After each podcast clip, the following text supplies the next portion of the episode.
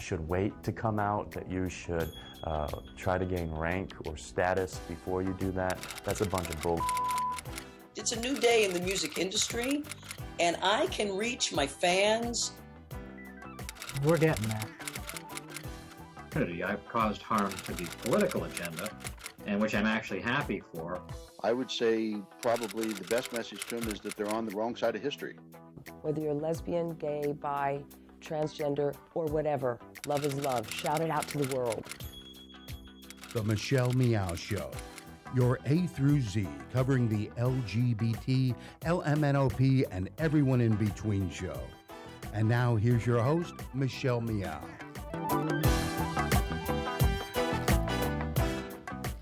Welcome, welcome, welcome. Happy, happy Tuesday. I'm Michelle Meow, your host, and I am back here again in the producer hot seat slash roles uh, host seat.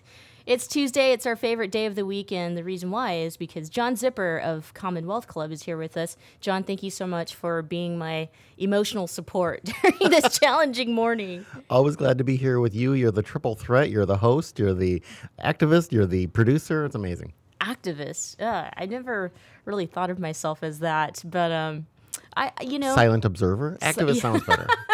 Passive activist. That sounds good. that sounds good.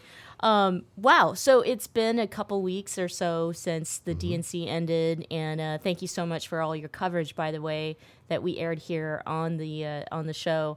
Um, and it, it, I don't, I don't know how to explain it. It, it. You know, lots of people know who tune into the show that I've been super depressed. I think a lot of people have been depressed and have been impacted, affected, you know, by everything that's happening in our world. Whether that uh, the, that would be something tragic, uh, loss of lives, the violence that we face here in this country, the racism that we face here in this country, but also, you know, this political campaign has really impacted people negatively. Don't you think? Um, I think it's all over the place. It's it's very it's very unusual for a campaign to be this kind of wild, especially at this stage. Um, this is usually where both campaigns are out. You know, in the post convention, they're trying to energize their their supporters and really stick on message. And instead, you know, we're fighting over the Constitution. And uh, just last week, I, I was reading this this morning. Donald Trump, I guess, labeled the Philippines and Filipinos as as terrorists and animals. Oh no! It's like, yep, that, that's that's America, 2016. Uh, you know, you you made a comment, and um, I hate to you know point to your Facebook page, but I do read your posts. People should follow you on Facebook. But um, you made a comment the other day regarding Hillary Clinton and her campaign, and you saw an ad for Hillary here in California, uh, which you know we are confident that, that California will more than likely vote for for Hillary over Donald Trump. Uh, and you mentioned something like she is she just burning cash. What what do you think? Where where do you think her campaign is at, and what are your thoughts, and maybe even just some guesses as to what this campaign might turn out to be as we inch toward you know November? Sure. Um, the she's at a, at a position, do you know the old phrase? I think Paul Begala has said this, but he was actually kind of paraphrasing Napoleon, which is that when your enemy is self destructing, don't interfere.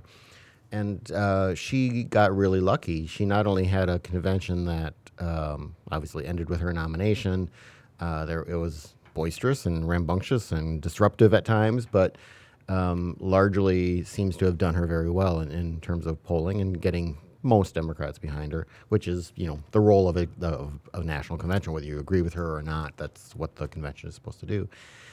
And then she comes off that, and instead of you know some of the more negative stuff, like everyone continuing to talk about the Bernie protesters and and uh, the DNC emails, Donald Trump comes in and for at least a week just totally dominates the uh, media coverage with you know again this this stupid fight with these parents of this, you know, guy who died in, in, in duty in Afghanistan and uh, various other things fighting with Republican Party officials. So much so that, you know, Republican officials were talking about having an intervention with him and, and such.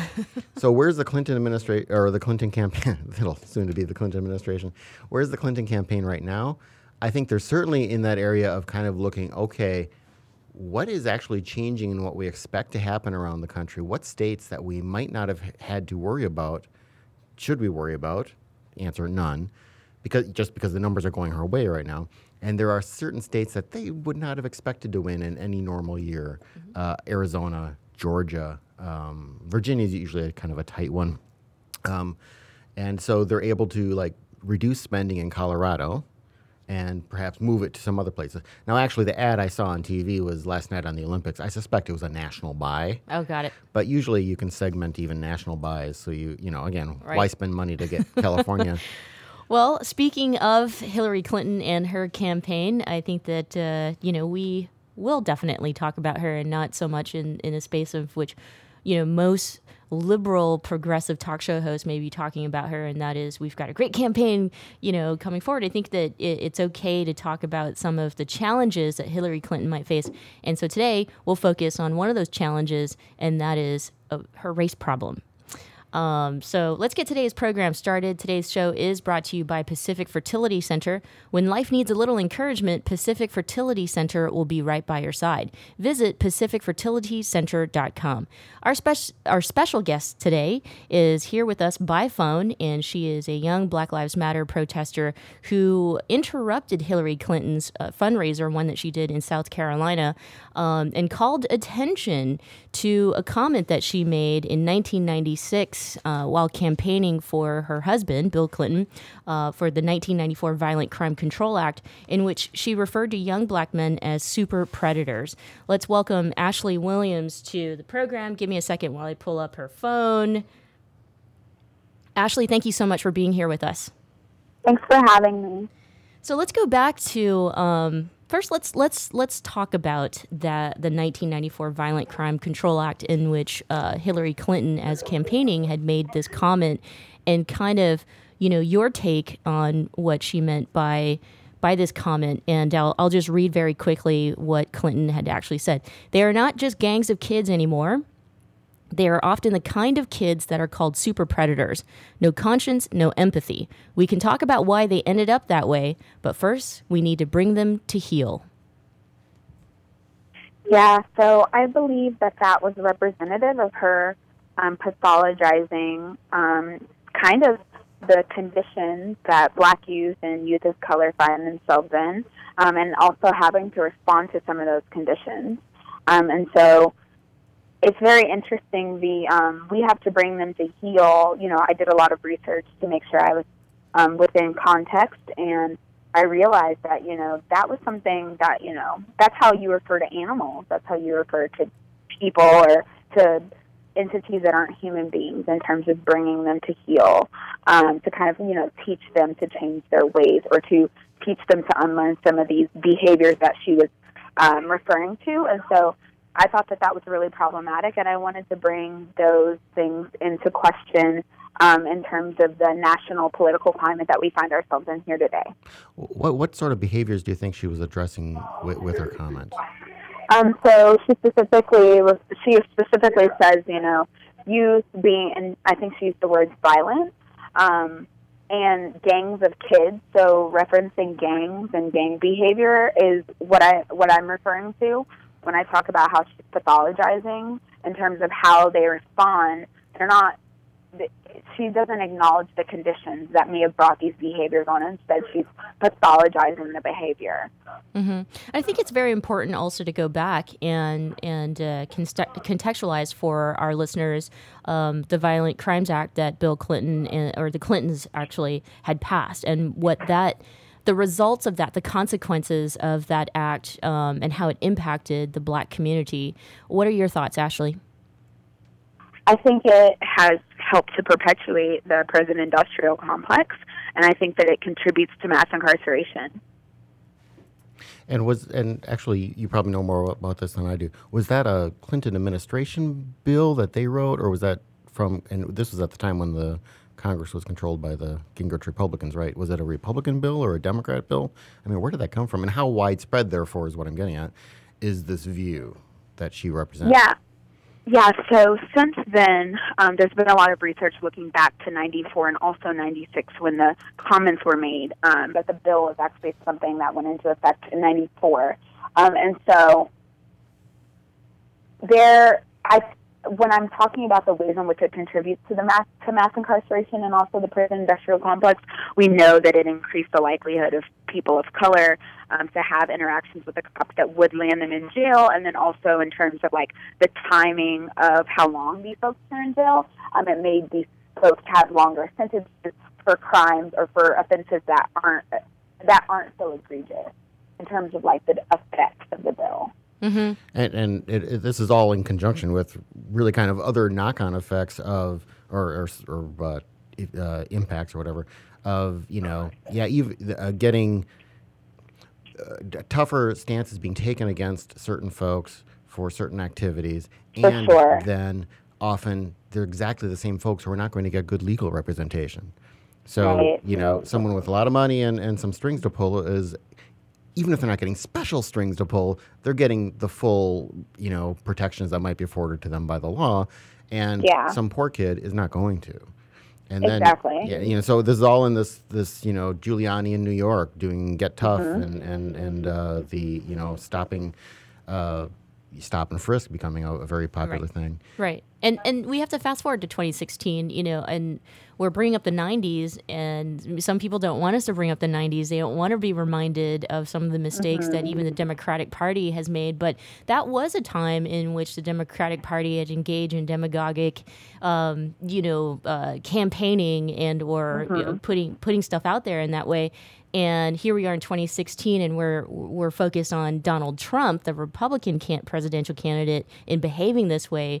But yet we can't ignore that the policies that were passed back in the 90s, based off of the campaign tactics of the Democrats at the time, did have a negative impact. And here we are in 2016, in which we're talking about the mass incarceration of, of African American males and how that directly impacts a racist institution. What is Hillary Clinton going to do um, to, to address this problem? But not only that, you know it's like it's like you interrupted her fundraiser ashley and i think that one of the things that you had called and asked for was a simple apology did you get an apology from hillary clinton at that fundraiser No. So what Hillary Clinton did in her response um, was say that they she apologized for using those words.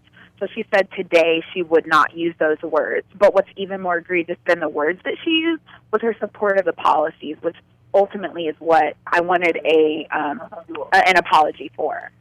So, you know, I, I I have not accepted that response as an apology. And and again, going back to the bill itself that would have been that was passed, um, there are a lot of Democrats, obviously, and and certainly Republicans, but assuming you're not going to get any apologies out of the Republicans, uh, a lot of the Democrats in Congress who voted for these bills. Um, are you confronting them? Are you getting any apologies from them? Have any of them come out and said, you know, I've had a change of heart? Oh my God, I can't believe we did this, or they're still defending it? What are you getting from them that side? Um, so no, I haven't heard anything from those folks, and I also think that like from the perspective of the people, so like the folks who are interested in um, holding these folks accountable, I think that we are still not on the same page about what accountability ought to look like, and that we do kind of have the power to hold these folks accountable. Um, and so I think folks are kind of getting by, hoping that their names don't come up, or hoping that folks aren't doing the research. Um, uh, and, and I think they're kind of sliding on through and, and praying that we don't confront them one day. Are you going to? Um, I plan to. I mean, I'm really interested in holding politicians accountable in terms of like strategies of direct action. I don't think it's the only thing that needs to be done, but it's definitely um, a tactic. Mm-hmm. Mm-hmm. I, I, you know, I, I want to get into uh, a lot of things, um, but right, right after the break, I want to get into basically where we're at regarding the racial issues the country's facing, and also, you know, what the movement may be calling of Hillary Clinton in order to get their their support. So, Ashley, we're going to take a quick break, but when we come back, we'll continue with you. So, stay with us, okay? Okay. Babe, I think we're ready. We're really doing this. Yeah, I'm ready for our family. So where do we start? Starting a family is a team effort, and when life needs a little encouragement, Pacific Fertility Center will be right by your side. As a unified team of the best fertility specialists, guided by the highest ethical standards, Pacific Fertility Center provides patients with compassionate fertility care. Visit pacificfertilitycenter.com. This is a true story about two best friends who fell in love and moved across the country to the city by the bay. After many years of dating, Jen and Jacqueline are now planning their dream wedding. It's a big moment in everyone's life when you say I do, especially when you can make choices for your authentic life and your loved ones too. Congratulations, Jen and Jacqueline. Live your authentic life. A special message brought to you by Weatherford BMW. When asked, 90% of seniors say they want to remain in their own homes as they age. Hello, I'm Charles Symes, owner of Allegra Home Care. Our caregivers have been serving seniors and the aging community for over 20 years. Allegra Home Care is the only Bay Area home care agency that is LGTB certified. Helping LGTB seniors stay at home is our passion. Please visit us at www.alegrecare.com. Allegra Home Care, serving your community. Thanks for listening to the Progressive Voices Network, streaming the best in progressive talk 24 7. Keep the progressive conversation going on by joining our community.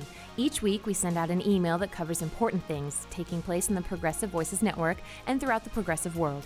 Be the first to know of upcoming shows, schedule changes, exclusive programming, and more. Simply go to progressivevoices.com and sign up for our mailing list. It's that easy.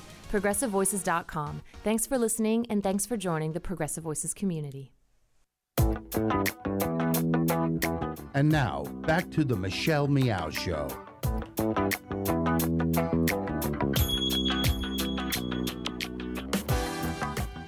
Welcome back. Thanks so much for joining us here on this Tuesday, Tuesday, this Super Tuesday, this spectacular Tuesday, because John Zipper of Commonwealth Club is here with us. oh, how nice. Thank you. Uh, I always enjoy doing the show with you, and I think our listeners appreciate it too. Well, back to the program. Our special guest today by phone is Ashley Williams, who's a, a, a Black Lives Matter um, prote- well, I shouldn't say just protester, but activist, and part of the movement uh, who did protest one of Hillary Clinton's um, fundraisers in Charleston in calling attention and uh, reminding people of this racially charged comment or uh, you know that Hillary Clinton made in referencing the 1994 Violent Crime Control Act and calling young black men basically uh, super predators. So Ashley, you know, right before the break I mentioned that I thought it was important for us to to get to this place and talk about where we're at today. So our presidential candidates um, are Hillary Clinton uh, Republican candidate Donald Trump and and many people saying that uh, neither of those candidates are good enough for them. They they will be voting for Green Party candidate Jill Stein. But speaking of the movement, the Black Lives Matter movement, and, and where we are, you know, racially, what would Hillary Clinton need to do in order to get the support of the black community? I don't know that there's anything that she can do. Um, I don't know that there's anything that's going to like put people back into homes in my community and in communities across the United States. I'm not sure what kind of what she could say or a statement that she could put together that could, you know, make communities come back in connection with the folks that they've lost. Um, acknowledging how prisons and the industrial complex of prisons, like, really makes people, it kills people in terms of, like, literally and figuratively in terms of, like, men not ever fully being able to reintegrate themselves into society. So I'm not sure that there's anything that she can do that would, you know, undo those very real material harms. Why, why then have we seen throughout the primary season, she was not just winning the African American vote, she was winning it in a number of states at a higher level than Barack Obama won the, those same Mhm. state. What is there a disconnect within the African American community, or is your message only reaching a portion of? I mean, what? Because that I think watching it from the outside, that that's kind of like, well, what's going on here? I'm not sure. Yeah, um, so I think that the Clintons have a history of selling out black communities and courting black voters. So I'm not really surprised that, you know, that this is happening. I also think that folks don't really have a good understanding of the prison industrial complex and mass incarceration. And I don't think that they understand how, like, specific um, direct things that happen, like what they have to do with how folks get removed from our communities. Um, I think that those lines are not clear, and so I think that part of what needs to happen is like some more education about the context. And I think that folks need to educate themselves and work a little bit harder to understand what's going on, especially given the two choices that folks think they have this um, election season. That's actually a great segue into kind of what I've been wondering is like you're you're a graduate student, am I right? Yeah, I actually just defended my thesis last week and I passed. So I'm not a student anymore, unfortunately. well, congratulations. That's a huge step. Thank you. But how did your political interest and your political education and, and your political energizing, I mean, where did that come from? What, is that something that was kind of taught to you or you, you kind of got it yourself by watching what's going on? I mean, where did that come from? Yeah, um, so um, my family's military, and so I grew up in Fort Bragg, North Carolina. And um, at my youth center that was on the military base that I lived on, there was an opportunity for like folks to step up and talk to senior Army leadership about issues that the teams were facing at the youth center. And so I was one of the folks who wanted to step up um, and brief senior Army leadership on this thing. And so then I went from like that level to to being a voice for senior Army teams in the whole southeast region of the Army, and then I went to um, the Army team panel, and so I actually became a, a, voice for youth um, all over the world who are connected to the Army in terms of briefing senior Army leadership. And so at that point, I realized like, oh, I, I can like, uh, I can make people who have power listen to me. Um, and then from there, I went to college, and I started to get involved in more community things and student organizing and I realized that you know, not only like can I make people who have power listen to me, but like actually it's my responsibility to do that. Um, and so I, I will say that I think the acquittal of George Zimmerman was like a turning point for me. Um, that at that point I was like, wow, so this is this is what state sanctioned violence is, and I, I think at that point I had a lot of faith in the system and in the people. Um, and then at that point, I was like, wow, this is all, this is just, this is all constructed, or this is all, uh, this is not what we think. Yeah. hmm Thank you so much for for for telling us about your background and kind of what led you to to be a part of the movement, the fight, the activism. Because I think you're right. I think that a lot of people, when you say something like the prison industrial complex, I don't think they understand that. And I don't think they Uh-huh. understand, you know, state state sanctioned violence um, and and you know things like this. And so, just the other day, or about a week ago or so, you know, the movement um, uh, for Black Lives, which is a coalition of over fifty uh, Black organizations, or I should I, I guess groups, came together um, and asked for a united platform and some demands, right? Yeah. And in in a I think that this is this is a great way of getting the education out and letting people know what is it that the black community needs. Um, I, I'm I'm just curious if you know Hillary Uh-huh. Clinton will will actually listen. As you said, it goes back to holding politicians accountable, and, and it, it goes from top down. If Hillary is in, indeed going to be the next president of the United States, um, can you tell us a little bit about uh, what those u- united demands are? Um, yeah, so okay, so I want to say that I acknowledge that like what what I have to say and like how the tactics that I think are important aren't top down, but they're bottom up. And I Mm. also want to acknowledge like the limitations of Hillary Clinton herself as someone who's running for president and as possibly the next president. Um, and I just want to make that clear because this, a similar question, I guess, came up um, around Barack Obama when we when Black folks realized, like, wow, he's actually not doing what he said he was going to do for us or for anyone else that we care about.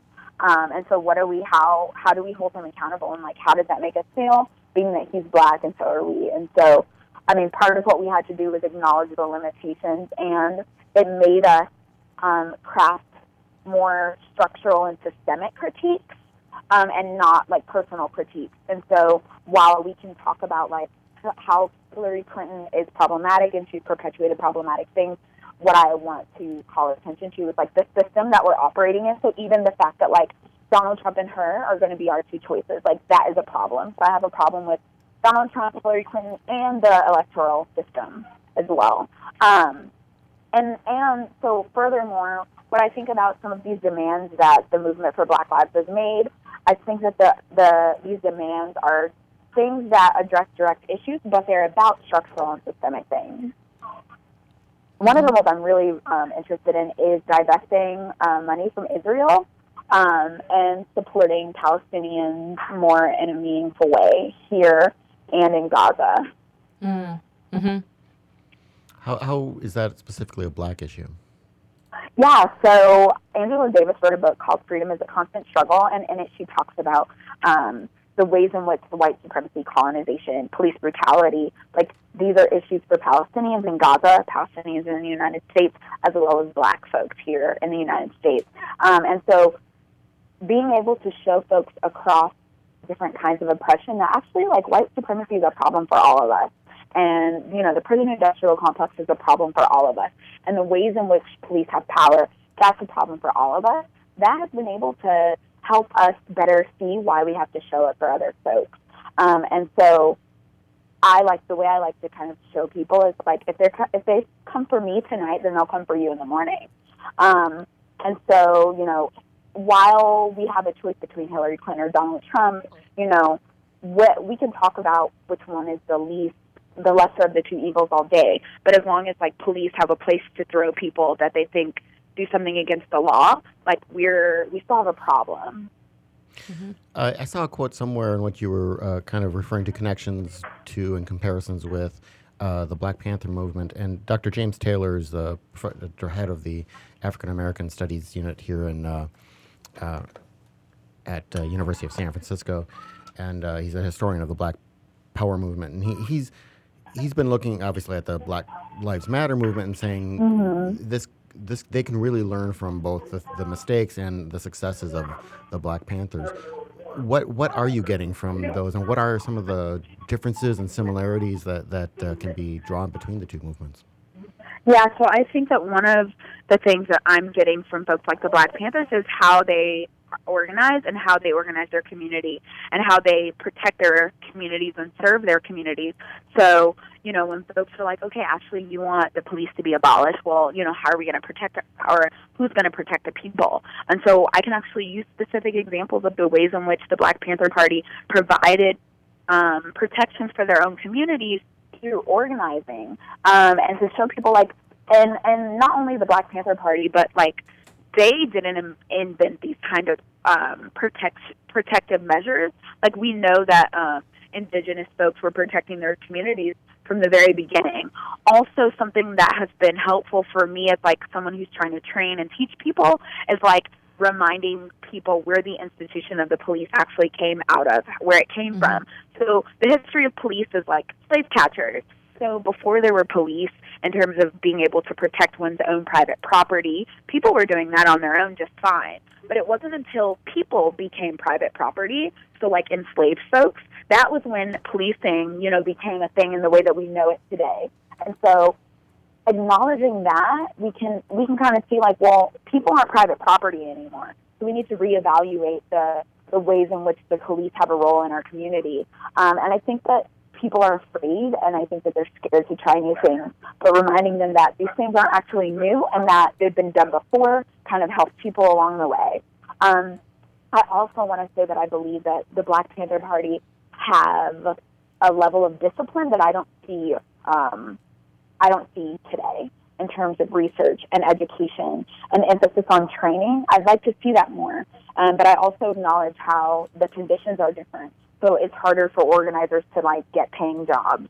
Um, it's harder for people who are interested in this work to devote time to educating themselves, and so we have to be a lot more creative now, um, which is a good thing and a bad thing. yeah, exactly. Ashley, we're running out of time. I've had a great time talking to you, and thank you so much for all that you do to be a part of the movement. It is a really, really critical time, in my opinion, and um, you know, these uh, politicians, it seems, kind of uh, treat the, the system as a revolving door. They're coming in, they're coming out. Um, I, I, we we have to do more in order to make actual change, and I, and I love the demands that the movement for Black Lives has, has put together. My last question for you is, um, it's very simple. I think that you know, my uh, will you continue, you know, the kind of work that you do? Will we see more uh, interruptions as as uh, the campaign starts to heat up on on all sides, and as we head into the November elections? What's going to be most important to you? Man, I guess what's going to be most important to me is really remembering again that the system and the structures and the conditions are what I'm really interested in critiquing. And so I want folks to focus on holding people accountable by way of acknowledging how they um, have invested in these systems that ultimately harm us, um, and not to get bogged down with um, personal party uh, issues. Um, and so I think that folks can definitely count on the fact that we are continuing to organize and we're excited about the resistance that is to come. Ashley, thank you so much for spending time with us today. Thank you for having me. All right. If you want to see the entire demand platform, you can head to policy.m4bl.org. And I think it's very important. And, and the demands, we use the term demand, um, it makes it sound like, you know, it's these things that, that, that can't be resolved when they're really basic human things that we all need, such as in the war on black people, reparations. They demand reparations for harms inflicted on black people from colonialism to slavery through food and housing, redlining, mass incarceration, and surveillance. Invest and divest, such as Ashley had mentioned. They demand investments in the education of health and safety of black people instead of investments in the criminalizing, caging, and harming of black people.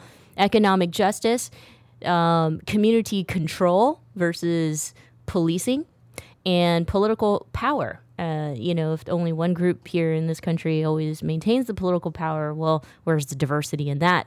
So I think these are six things that we can all get behind and support.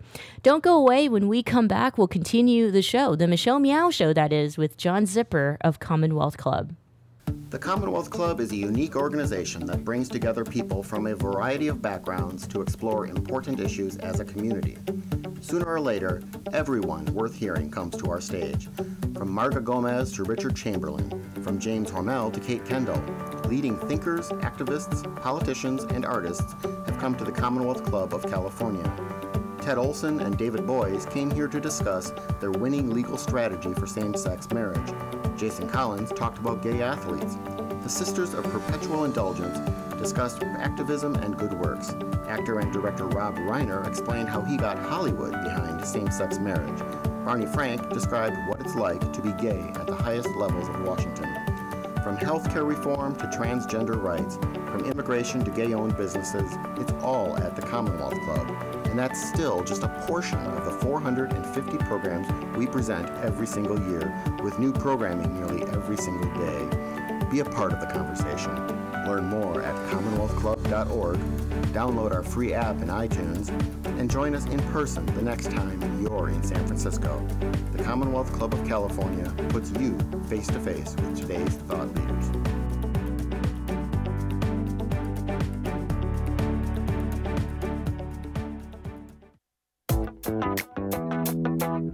And now, back to the Michelle Meow Show.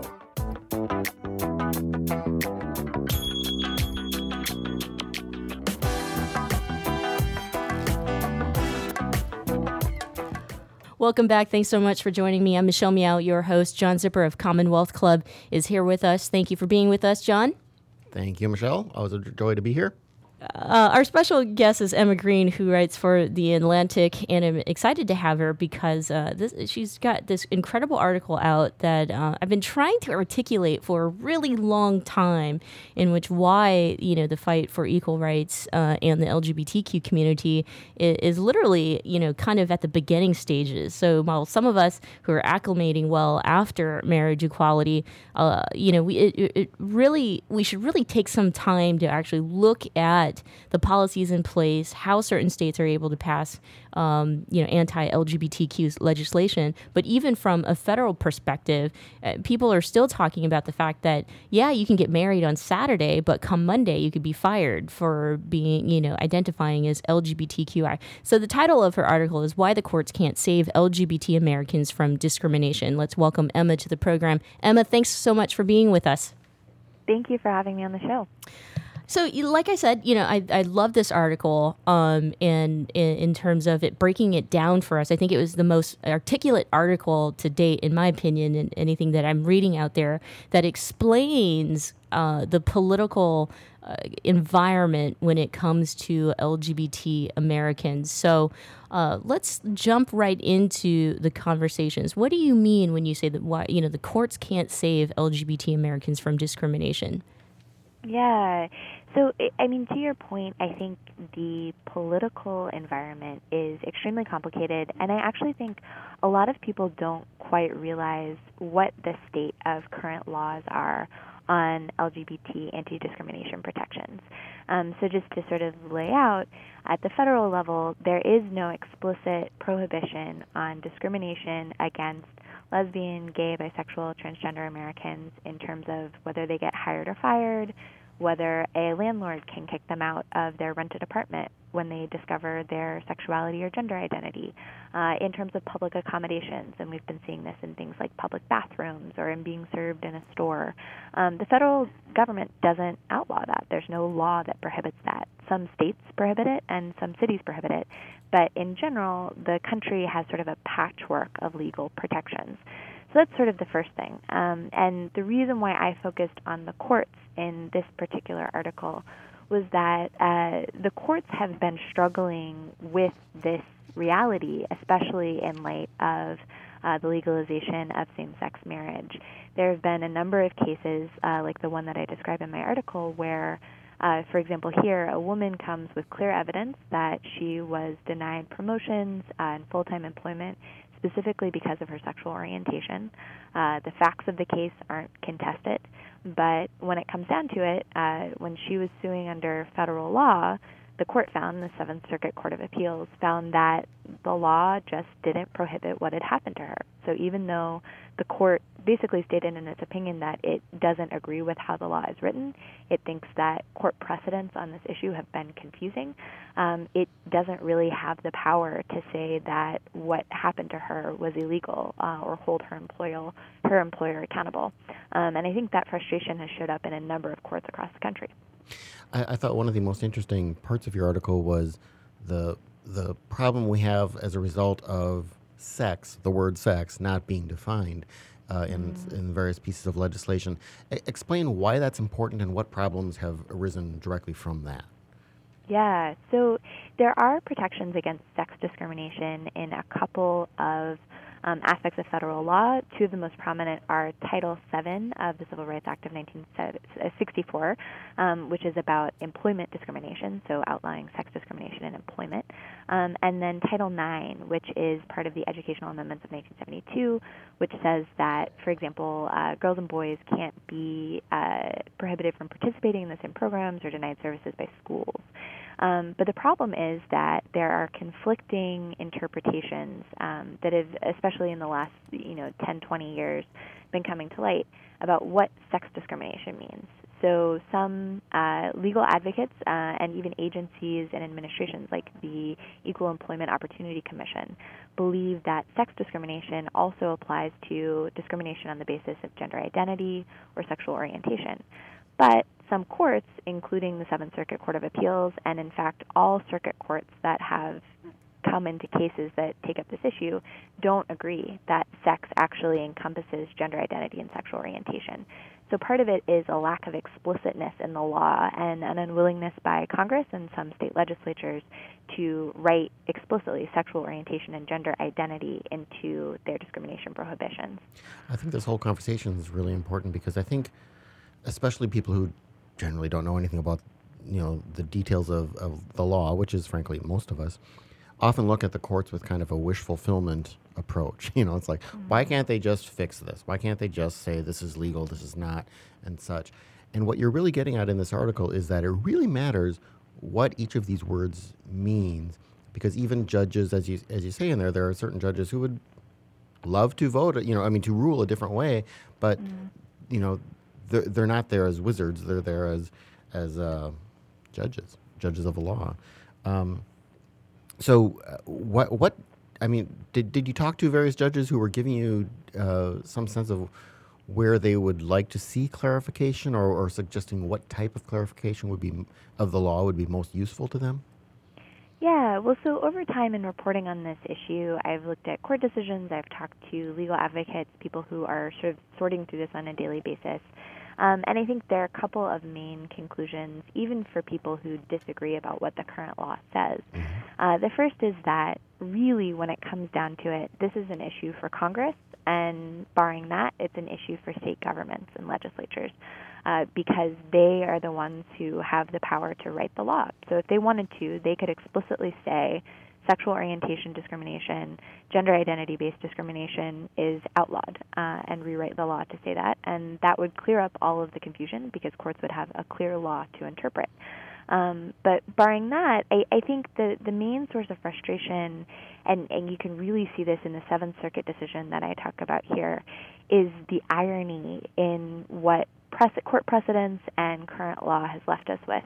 Um, there's a really powerful line in this decision that says, We're left with a body of law that values wearing of pants and earrings over marriage. And what that means is basically someone who comes to work and they're discriminated against because of, you know, the way that they act out their gender identity or they wear skirts or they refuse to wear skirts or the way that they talk can actually be the successful basis for a suit in court. But someone who gets married to their same sex partner and comes into work on Monday in a state where there are not protections uh, can get fired for that, and that's totally legal. And that is ironic in sort of a deep way. The injustice of that and the lack of sort of parity in the law is pretty obvious. Um, so I think that's the major frustration here. I, I wanted to point out as you concluded the article, um, you know, something that struck out for me was the, uh, or stuck out for me is the the for now the American legal system is stuck. You know, explain kind of uh, or elaborate on that a little bit. In, in in when you feel stuck, it feels like you can't go up or down. Um, and we're kind of in this interesting space. And whoever the next president is going to be, they have um, you know some appointments that they're they're going to make. Yeah. Well, so I would say the country is stuck on two levels, and this is now looking at the legislative question. Um, I think the first, which is an ironic uh, sort of takeaway from Obergefell, is that because same sex marriage uh, was legalized and it was declared to be legal by the Supreme Court, uh, what sort of happened as a result of that was a pause in all of the legislative changes that have been happening previous to that on LGBT anti discrimination protections. A lot of states before Obergefell had passed these kinds of protections, um, but basically they broke down on sort of red blue lines. And some of those red states that may have previously been open to these kinds of protections really locked down and, in some cases, actually pushed in the opposite direction about providing, uh, hiring, uh, public accommodations and housing protections for LGBT Americans. Um, I think the other side of this is Congress, which is Congress has repeatedly uh, had the ability to uh, entertain new protections that would be uh, federal and apply across the country for LGBT Americans, and it has not entertained those proposals. Um, Democratic, lawmaker, la- Democratic lawmakers have introduced uh, such legislation on a, numerous occasions. Um, and I think when it comes down to it, it's really going to be about the 2016 election, not just about the White House, but all those down ballot races, changing the composition of the Senate and changing the composition of the House to really uh, introduce the possibility that Congress would take up this kind of legislation. It, did I hear you correctly before? You were saying the, the main focus of people who want uh, changes in this is on the state level, or because I, I would think it kind of from what you're just saying, it would be on the federal level because otherwise you're never going to get this in the red states, the, you know, these changes, and if you don't have it in, you know, uniformly across states, you're you're always going to have the possibility of a district court, you know, ruling differently that would affect blue states within its district. Um, so uh, may, maybe if you could clarify, wh- where kind of is, or I guess where can the the most uh, change happen on this? It would be federal, right?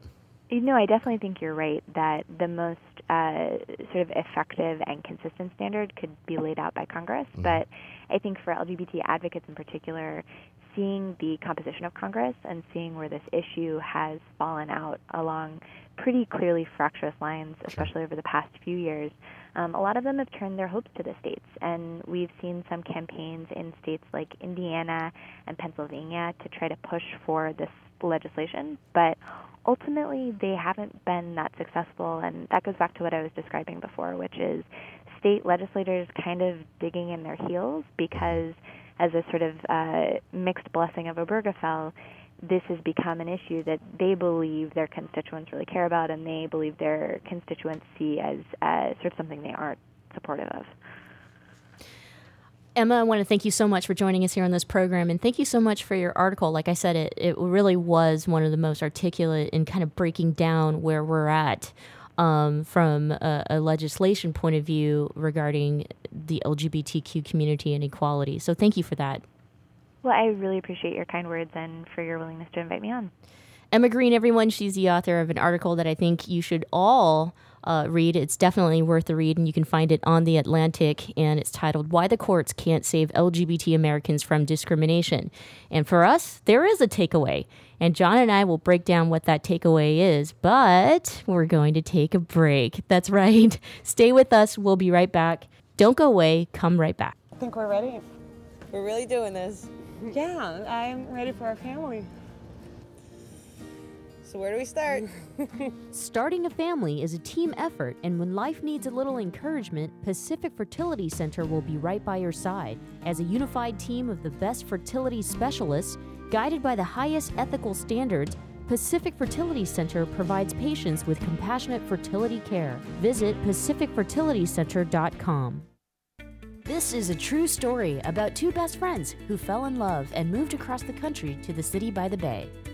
After many years of dating, Jen and Jacqueline are now planning their dream wedding. It's a big moment in everyone's life when you say I do, especially when you can make choices for your authentic life and your loved ones too.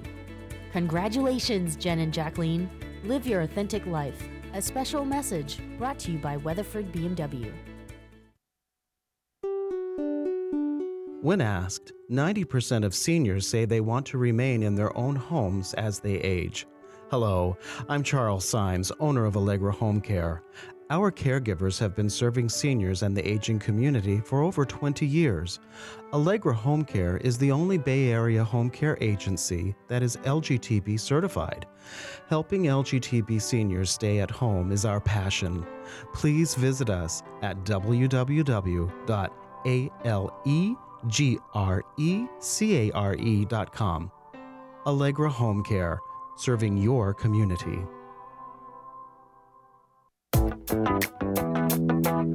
And now, back to the Michelle Meow Show.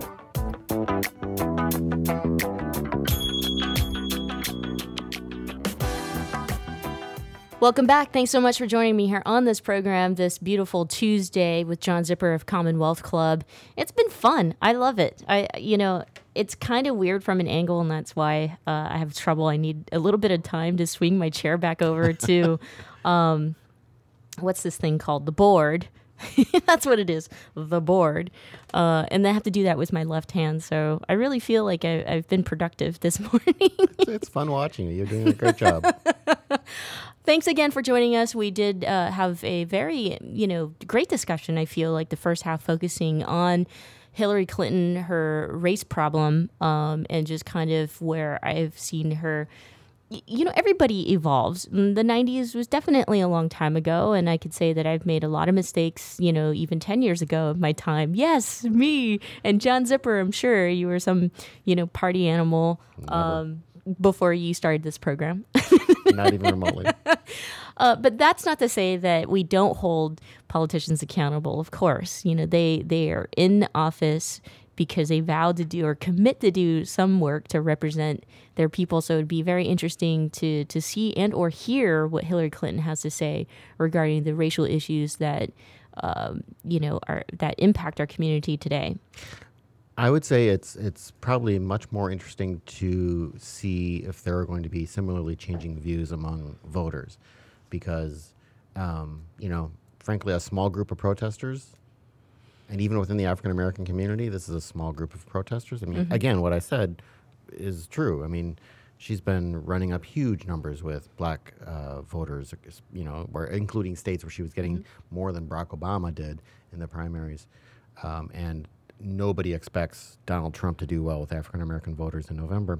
Mhm. So um, it's it's it is a matter of well, how broadly will people come to accept you know not not just the jargon of a prison industrial complex, but simply the you know the actual reality of the fact that we're ruining lives, we're ruining communities, we're spending a zillion dollars, which is actually why you have some uh, libertarians and Republicans saying this is stupid. We're putting too many people in prisons.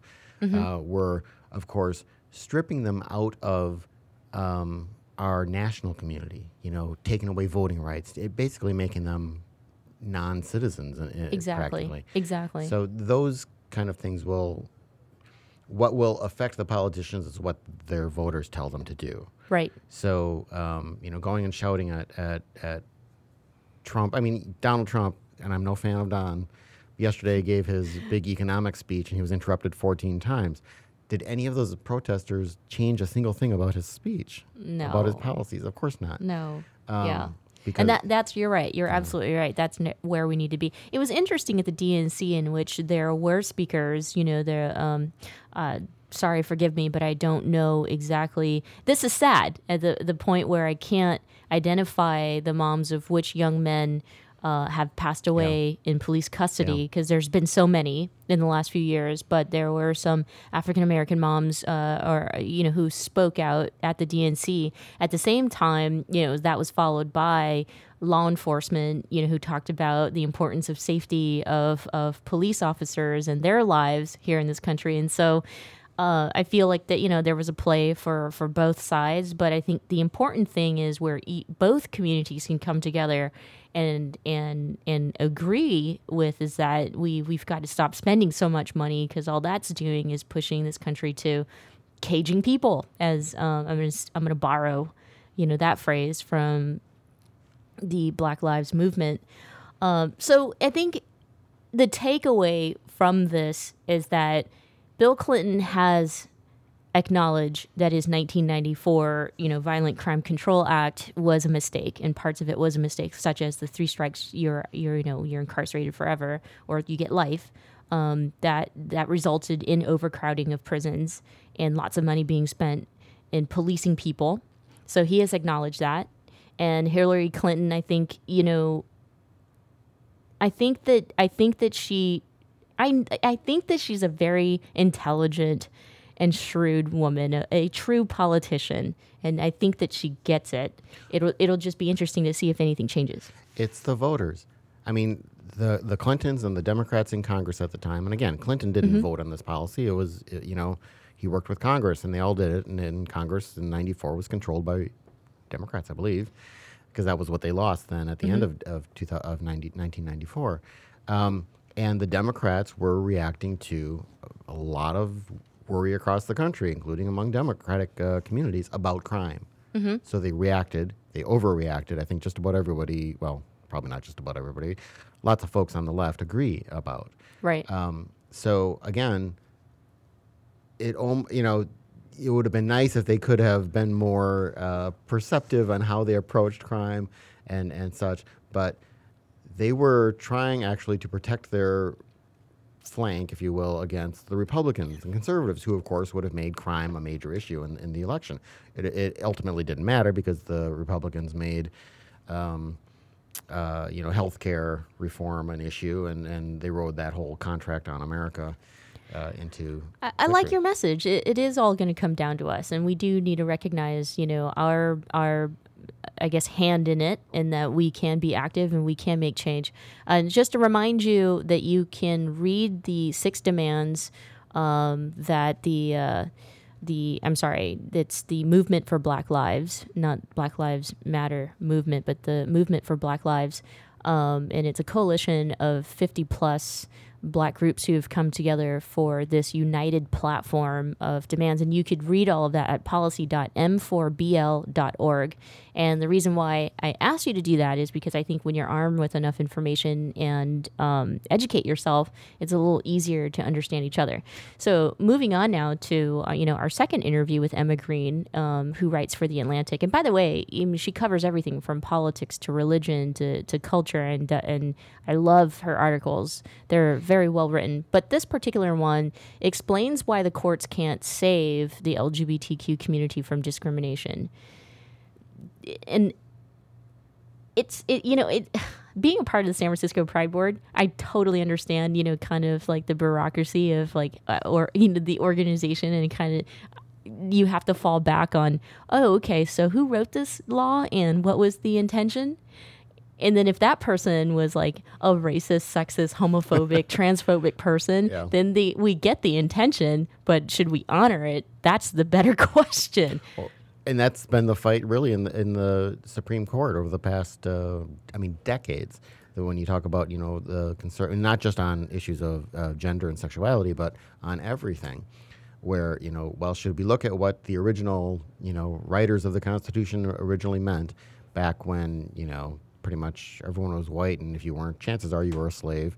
And women couldn't vote, and uh, you had to own property even if you were a white man. I mean, you know, it was like first there's that argument of going back and trying to figure out what they originally meant and then there are folks who are more associated with the democrats of the left who are saying look you have to look at the intent of the legislation and not the specific only things that we're talking about there regulating you know powdered muskets and things like that so this is part of that, and, and I, I think it's a it's a it's a good article. It's it's an intelligent article. It's also a very accessible article. So if like me, you're not a legal person, you know, who, Yeah. you know, it's like would be like reading a scientific thing. It, it's a good way to understand what exactly is at how, what's at stake and why judges are sometimes ruling in ways that make you think, wait a minute, I thought the country was moving toward a more you know equitable progressive yeah, Um, uh, movement well it's it's it's so interesting to say that well because we're stuck in identifying and interpreting what sex means or sexual orientation or gender identity. And if these are you know things that need to be classified as its own category and if so that's not included in a you know in federal language such as race such as age and and and and so on. Um it, because when you're a judge, you want to rule the right way, but so many lives have been impacted because of this little hiccup that we don't have the actual definition written into the law. And here's why it matters because you, you, your listeners might be familiar with, you know, how uh, the Obama administration issued a rule saying that public schools could lose their federal funding under Right. Title IX, I believe it is, um, if they discriminated against uh, transgendered students. Well, that's just an administrative rule now. So the next time there's a Republican administration, you know, they might or might not, depending on whether the Republicans have gone through their transformation yet, Mhm. um, of you know politically to being adapting to reality in some ways. Um, they they could just say, "Oh, doesn't matter," or that we will deny you uh, federal funding Exactly. if you don't uh, implement, you know, discrimination and bathroom laws and stuff like that. So that's why it, it- you know people are saying this needs to be in law. It needs to be law. It needs to be law that can also then withstand all the challenges that'll go through in courts because any weakness in those laws, you know, will be found. And the takeaway, and you know, it's the same takeaway from our previous conversation. How do we get laws to change? Um, Magic, wishful thinking, you actually have to do something. It comes down to you know voters as well. It, it depends on who you elect and vote into office. And and you know you made a point in this specific conversation in which where does the change need to happen? And she mentioned Congress. Um, so it's not just like electing the president, but you really got to think about you know who your constituents and your representative representatives are. You know from uh, I think everything from senators to um, Congress to local to state, you know, representatives. if I can challenge all of our listeners, if just you don't have to admit this, but just uh, think in, in, uh, to yourself right now, if you could name who your congressperson is, Uh, you can probably name your senator. Can you name your congressperson? Can you name your state representative and state legislatures, legislators, excuse me, in your state capital? If you cannot, find out. It's easy to Google that stuff and find it out. But that's kind of your first step, first of all, of realizing, oh, I'm actually, I need to learn more of this stuff because those are the people who, by the way, are making all the rules that affect your business, your life, your relationships, all that kind of stuff. And with that, we're gonna we're gonna leave you. So you know, marinate on that. Thank you so much for joining us here on the program. You can hear John Zipperer every Friday here on the Michelle Meow Show at four o'clock Pacific Standard Time with his week to week political roundtable talk. Michelle Meow is here uh, Monday through Thursday at least at four o'clock Pacific Standard Time. For everything else, you can head to michellemeow.com. Enjoy your Tuesday.